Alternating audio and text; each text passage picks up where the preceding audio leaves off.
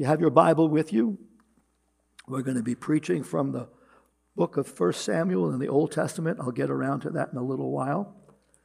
But I indicated to you that I wanted to start a series of Old Testament characters, folks that, you know, we've done this in the past. We've gone and uh, researched various individuals and brought them to your attention because we want you to learn the lesson from their lives that God has for you. And in so doing, one of the things that I've done many, most of the time when I've introduced a character, is interviewed somebody so that you get a good background on something about them. And this morning, I have an interviewee as we go to the Bible and look at the story of someone named Abigail. And uh, the, sub, the subtitle of the, uh, of the sermon is called Beauty and the Beast. And you'll see that as we go along. So this morning, my interview is a lady named Jean. And I searched the congregation in my mind if I could find a Jean. And here she is. So this will give you some background into the ten, tenure of the times back in the day of the account in 1 Samuel 25. Can I get it out? Yeah, I think so. There you go. She has to have a microphone too. She's getting very professional at this. Well, good morning. We are in the town of Maon. Maon's business is agriculture, it's livestock, its quiet, lush valleys travel up to rugged mountains and hills. In effect, to capture what life is like in Maon, one of its residents, Jean, has agreed to speak to us, provided we're out here in open space. Jean, why do we have to be out here in this field in open space? Well, you're an outsider, and outsiders are always suspect because no one is sure of your politics and whether you are a supporter of King Saul or of his rival David. Things have gotten so bad that Saul has encouraged one of our richest and most powerful men to eavesdrop oh, on everybody's private conversations. That man, Nabal, has formed a group to do just that. He calls it the NSA. NSA? Yes, the Nabal Security Agency. They listen to conversations and collect as much information as they can, and if they find people who disagree with the king, then the IRS gets involved. By the IRS, do you mean the Israeli Revenue Service? Are you telling me that the NSA and the IRS are working together to spy on and interfere with the lives of ordinary citizens in this, ra- in this region? That's just too much of a conspiracy theory for me. In Maon, we have an old saying be careful. Big Bubala is watching. Him I heard of. Let's change the subject. Tell me more about Nabal without all the political intrigue. Well, he's rich, he's powerful, and he has what a lot of people consider to be some very rough edges. But I always say, how bad could he be? After all, popular women in Israel, I'm sorry, he's got one of the most popular, beautiful, intelligent women in Israel as his wife. I figure she's too, too smart to marry a schlub, even if he is rich. But what do I know? They're rich and famous, and according to you, I'm a wingnut conspiracy theorist. Yeah, that's probably true. Anyway, I have to go. Rumors are that David and his men are somewhere in those hills hiding out, and things are a little tense in town. So, goodbye. By the way, smile. Big Bubala is watching you too. Some quiet towns are not so quiet after all, are they? Thank you.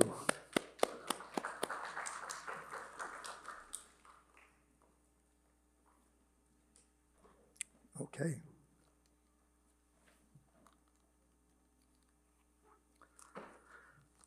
We'll be doing that pretty much every week, having an interview like that. So, the title of the of the sermon is Beauty and the Beast. It's the story of Abigail. It's found in 1 Samuel 25. We'll get there in a couple of minutes. Let me introduce the three characters in this account. Nabal, he's the husband of Abigail. Abigail is a woman with beauty and brains. And David is the presumptive king of Israel. Here's a profile and background to our text this morning. Nabal, you know what his name means? It means fool. He was, by all accounts, a bear of a man. Verse 3 calls him churlish. You wonder what that means. It means he's harsh, he's rude, and he's brutal. His reputation was that of a man out of control, stubborn, ill tempered. He had a serious drinking problem. His drunken binges triggered fits of rage, which he, in which he violently attacked and beat anybody near him, including his wife. He was extremely wealthy. 3,000 years ago, how did they measure wealth? By your possessions, your livestock primarily. He had over 3,000 sheep, over a thousand goats, and he had hundreds of servants. By anybody's measure in those days, he was a billionaire. Add to the mix, the scripture says Nabal was a godless individual who openly rejected the God of Israel. Let's contrast him against his wife. Abigail, her name means cause for joy. We can say amen to that, Abigail. Thank you. You're a cause for joy to us. She was a faithful follower of the God of Israel. The scripture tells us she was a woman of incredible beauty and intelligence, beautiful on the outside, beautiful on the inside. She had the tact of a wise wife and the spiritual values of a good woman.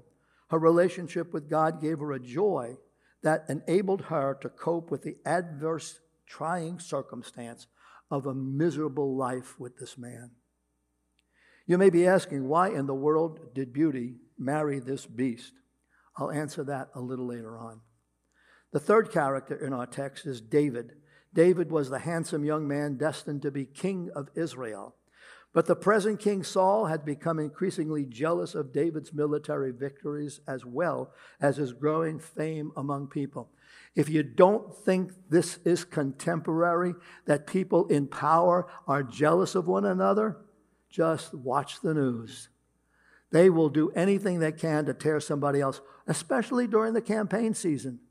They make somebody who you initially thought was a pretty decent person, and they'll take them and turn them into a a beast. They'll turn them into somebody you wouldn't want to have lunch with or breakfast with. They'll turn them to somebody you can't trust.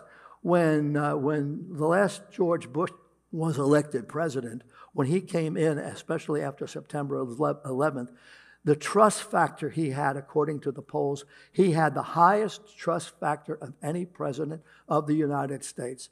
He had over 90% of the population trusted him.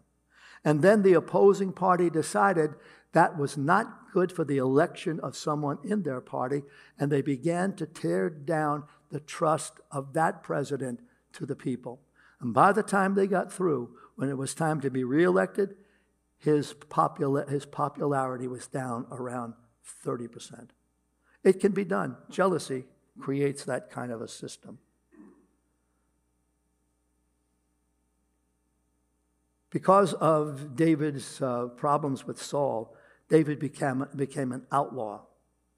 Because of Saul's hatred, he and his loyal band of 600 soldiers were living in strongholds. They were living in caves, basically, in the hills just outside of Nabal's vast land holdings. So here they were on the outskirts of where Nabal had his lands.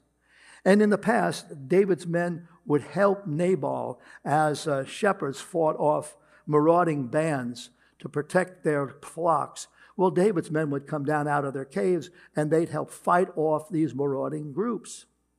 So when the time came that David's men were in a place where their, their supplies were, were very low, they had a, very little food, they decided maybe what we could do is go to see Nabal and get him to do for us what we did for him, help us out.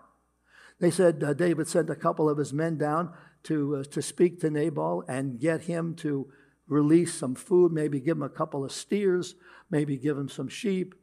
Well, when they went down, here was Nabal's response. You may remember a similar response back in the 1970s when, uh, when uh, one of the presidents was asked to help New York City out of its financial difficulties.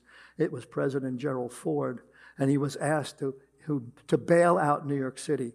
And his response to New York City was, according to the New York uh, Post and the Daily News, drop dead.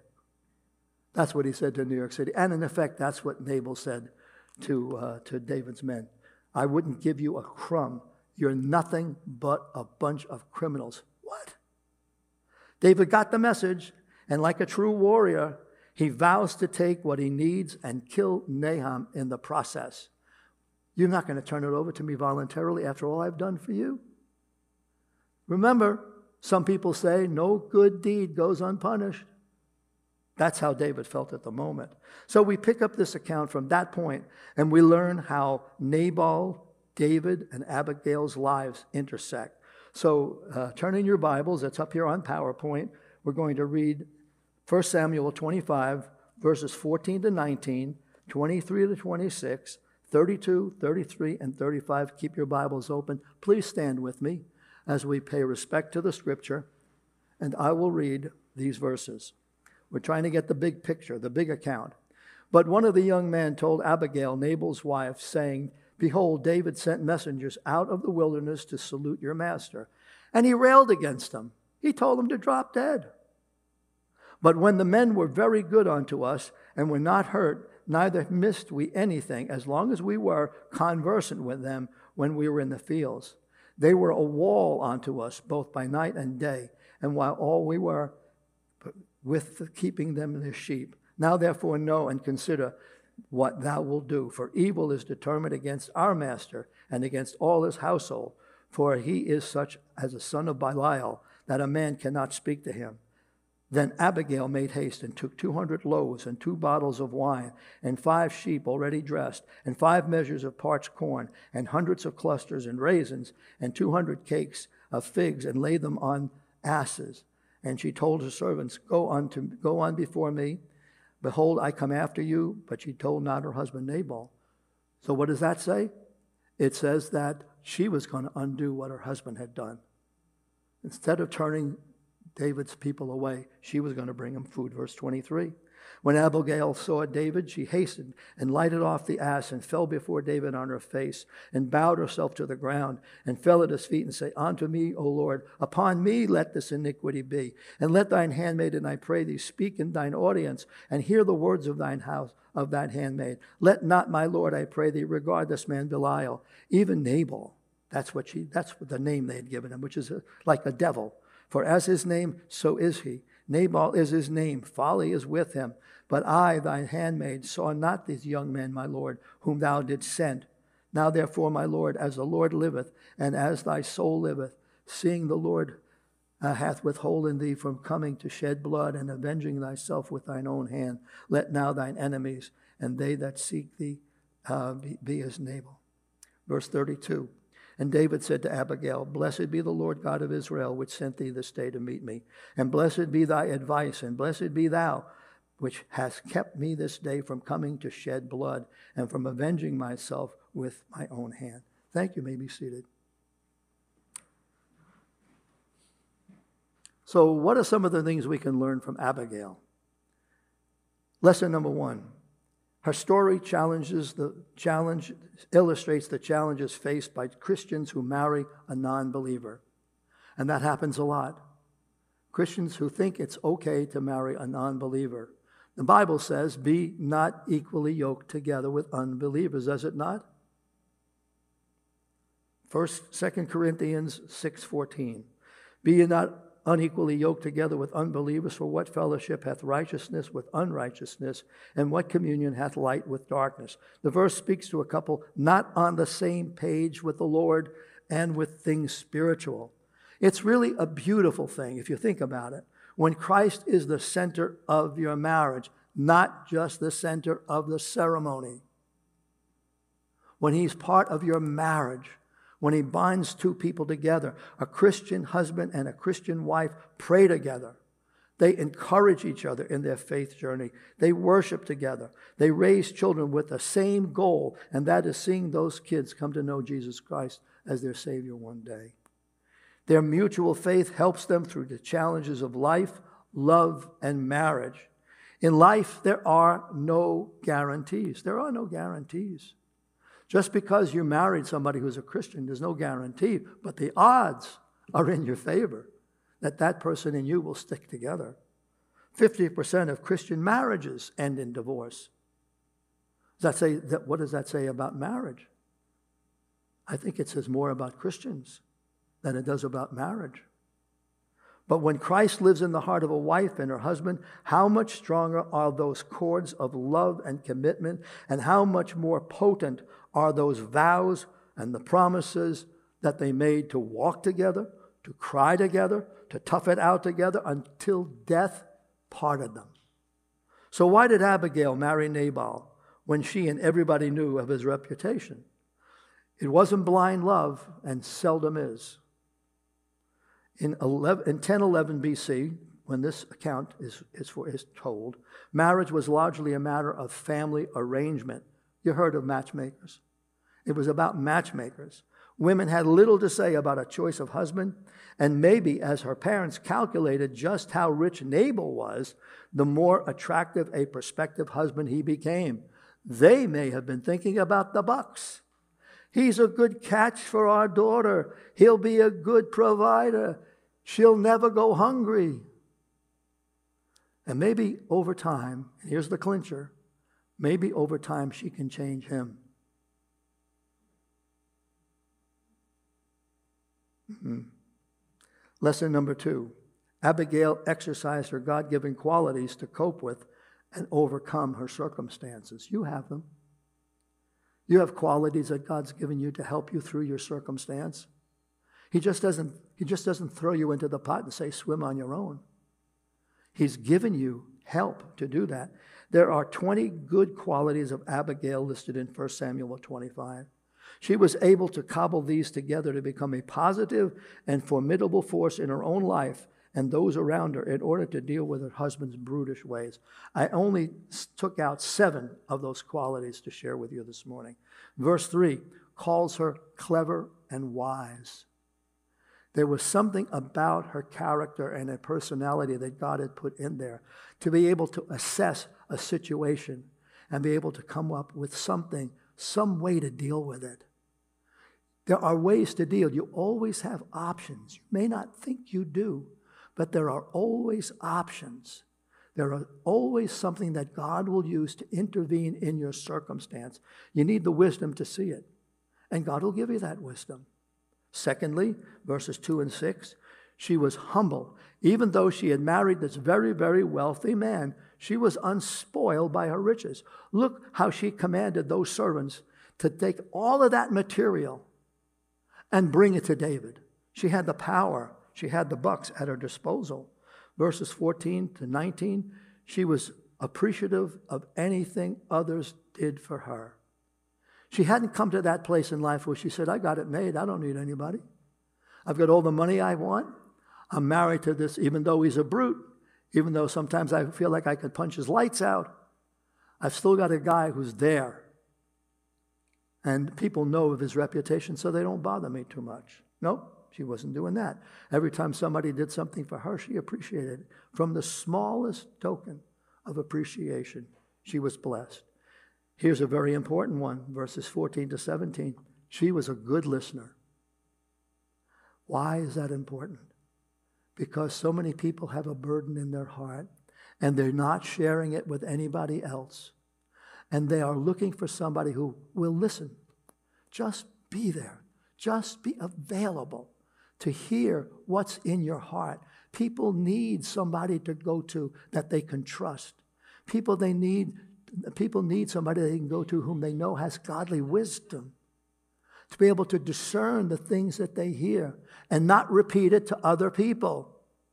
That's a very frightening thing that if you open up your heart, if you share with people the deep issues that you never talk to anybody about, that somehow or another it'll diminish you. And somehow or another they're going to talk to somebody about it. Now you don't have that trust.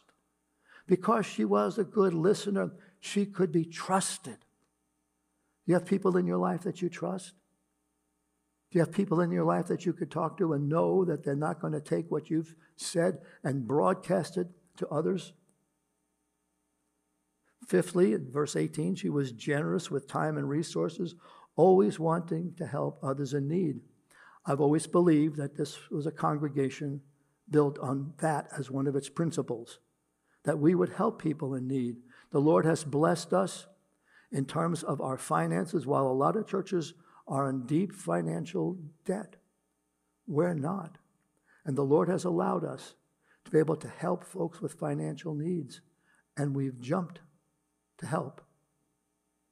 She was able to help not just with money, but with time.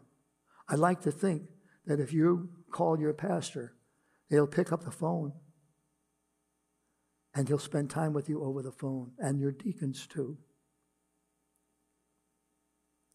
Verse 25, she possessed, a, she possessed a godly wisdom, a spiritual discernment to recognize the kind of man she married. At the same time, in her own way, she loved him and tried to save his life. I mean, she could have been an antagonist.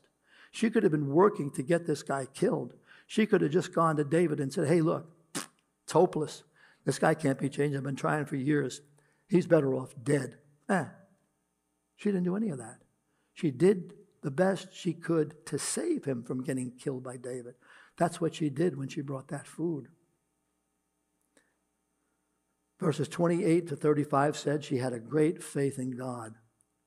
She prayed a lot. Are you a person of prayer? Are you a prayer warrior?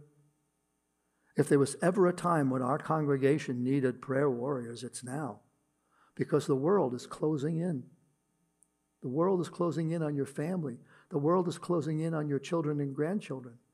The world is closing in. It's making its influence felt more and more. This is partially why I have such a passion to see our ministry go beyond the walls here. Not be just here, but go and reach people wherever they are. People, well, someone will say, well, but they have a church. How many non Bible teaching churches are there? A lot. And if we could provide that platform by which the Bible can be taught to people in such a way that they will get it in their lives, that's part of our mission to reach beyond the walls. That praying faith that she had, coupled with exercising those godly, godly qualities that she possessed, allowed her to talk the talk and walk the walk, and at the same time allowed God to create a safety net, a hedge of protection around the heart and mind of Abigail when you're assaulted by somebody, when somebody's always beating you down, when somebody's always telling you how stupid you are or how, how uh, lazy you are about all the negatives, somebody looking for all your negatives, what happens to you is you get wounded. Some people spend years bearing those scars. But the Bible is crystal clear there's only going to be one person in heaven who has the scars of what happened to him here on earth, and that's Jesus. Amen? The only one. You won't have these scars in heaven. But by the same token, that there are people here and who want to help you as you go through those things. Abigail was able to redirect Nabal's anger away from those he would hurt, and she gained the inner strength to endure those times when harm came her way. Today, people would label her, a victim, right? You're a victim. You're unable to change your circumstance. You're too brainwashed. You're too weak to stand up to this brute of a husband. You're unable to take independent action. Throw off your shackles. Why didn't she follow today's mat- mantra and just dump the jerk? Those who say that that's the case say something completely erroneous about this woman. They missed all of her qualities listed in the text. They overlooked the full implications of her actions with David. Verse 19 to 36 clearly show Abigail prayerfully acted independently enough to intervene for her husband and with David without Nabal's consent or knowledge. She did this to help him. She did this to save him.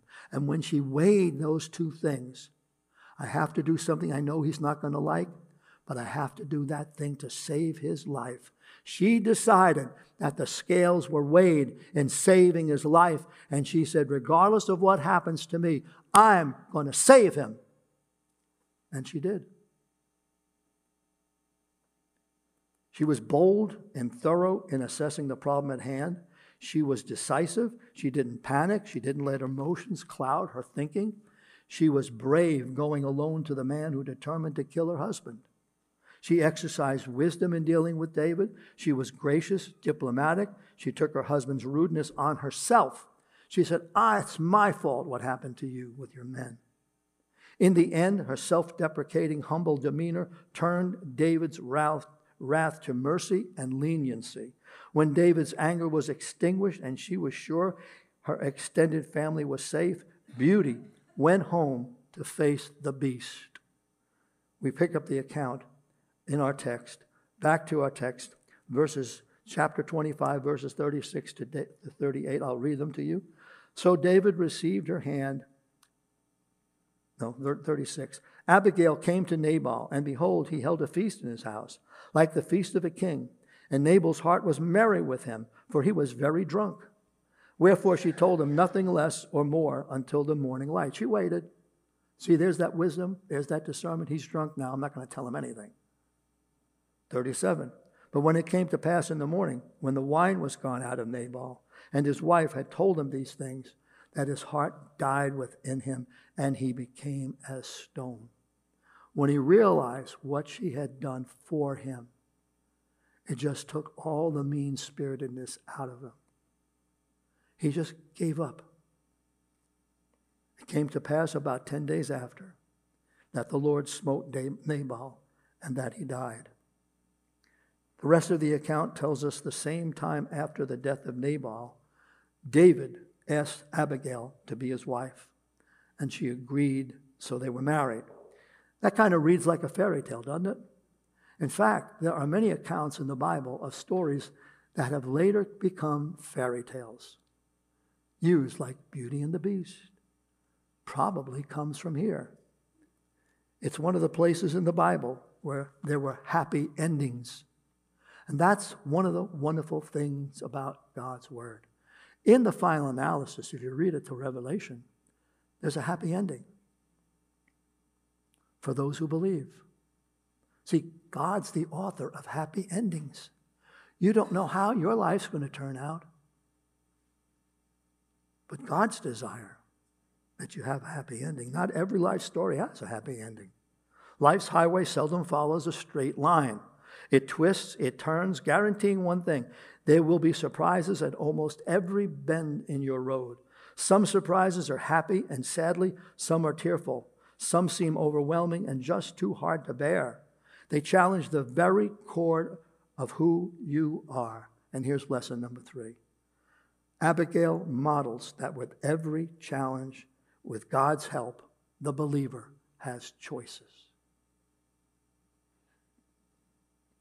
You can throw in the towel. You can follow the crowd. You can accept being a victim, which is where the world wants you to be. Or utilize those qualities God has given all of us to persevere, to keep on keeping on, to come to become victors and not victims. Your circumstance may be big, but your God is bigger. Your trials may be big, but you have the greatest lawyer in heaven. He's advocating for you. Sometimes the road does get rough, potholed, and uncomfortable, but Abigail's story encourages us to hang in and hang on because one day we will see on the horizon that Christ has made a way where there seems to be no way. In time, he can turn ashes into stars. And if we let him, he can tame the heart of a beast and make it beautiful. So there are things in your life that are ugly right now and want, want to control you, may want to hold you in their grasp and in their grip. And if that's the case, I want to encourage you this morning that God to take even a situation like you're going through and make it beautiful. He may not get you out of this circumstance, but He's promised to go with you through this circumstance. He's promised to hold your hand, to hold you up, to keep you from drowning. He's promised not to leave you during this time. He's not to, promised not to abandon you. He's promised to be there to help you through. You're not going to go through this like those who don't believe. You're going to go through this, but you're going to go through this with Christ's help. And I promise you, based on the book and based on experience, that that help will be sufficient for you in the day that you need it the most. Amen. Trust Him. Let's pray. We thank you, Father, that you can turn our nightmares into beautiful dreams. And that we, if we're living through a nightmare right now, Lord, that you can be present in our life, ever present, more present than our problem, more present than our, sub, our, our, our circumstance, more present than our trouble. And we pray for the presence of your Holy Spirit to those who need you the most right now. For those who are hurting, those who are angry, those who are grieving, those who are sad, those who are lonely, and those who are lost. Be God to those folks right now. Is anybody here in the congregation with your eyes closed? Today, you just need a special touch from the Lord. You just feel the need of His presence. I'm going to ask you, I'd like to pray for you. But would you raise your hand? Pastor, would you pray for me this morning? I'm in need of a special touch from the Lord today. Would you raise your hand? I see a few hands going up now. I'll give you another moment. Yeah, I see that. Yeah, Father God, this morning there are those who need your special touch, need to feel your presence in a way that encourages them, in a way that lets them know that you're there, that they can turn to your book, the Bible, and search the promises that say that you're there. And we, we live by faith, Lord. And therefore, we know that you wouldn't abandon us in the middle of a mess, but you'd be there for us. So be with all who need your, your healing touch, all who need to, to sense your presence, and all who walk by faith this morning in Jesus' name. Amen. Thank you so much.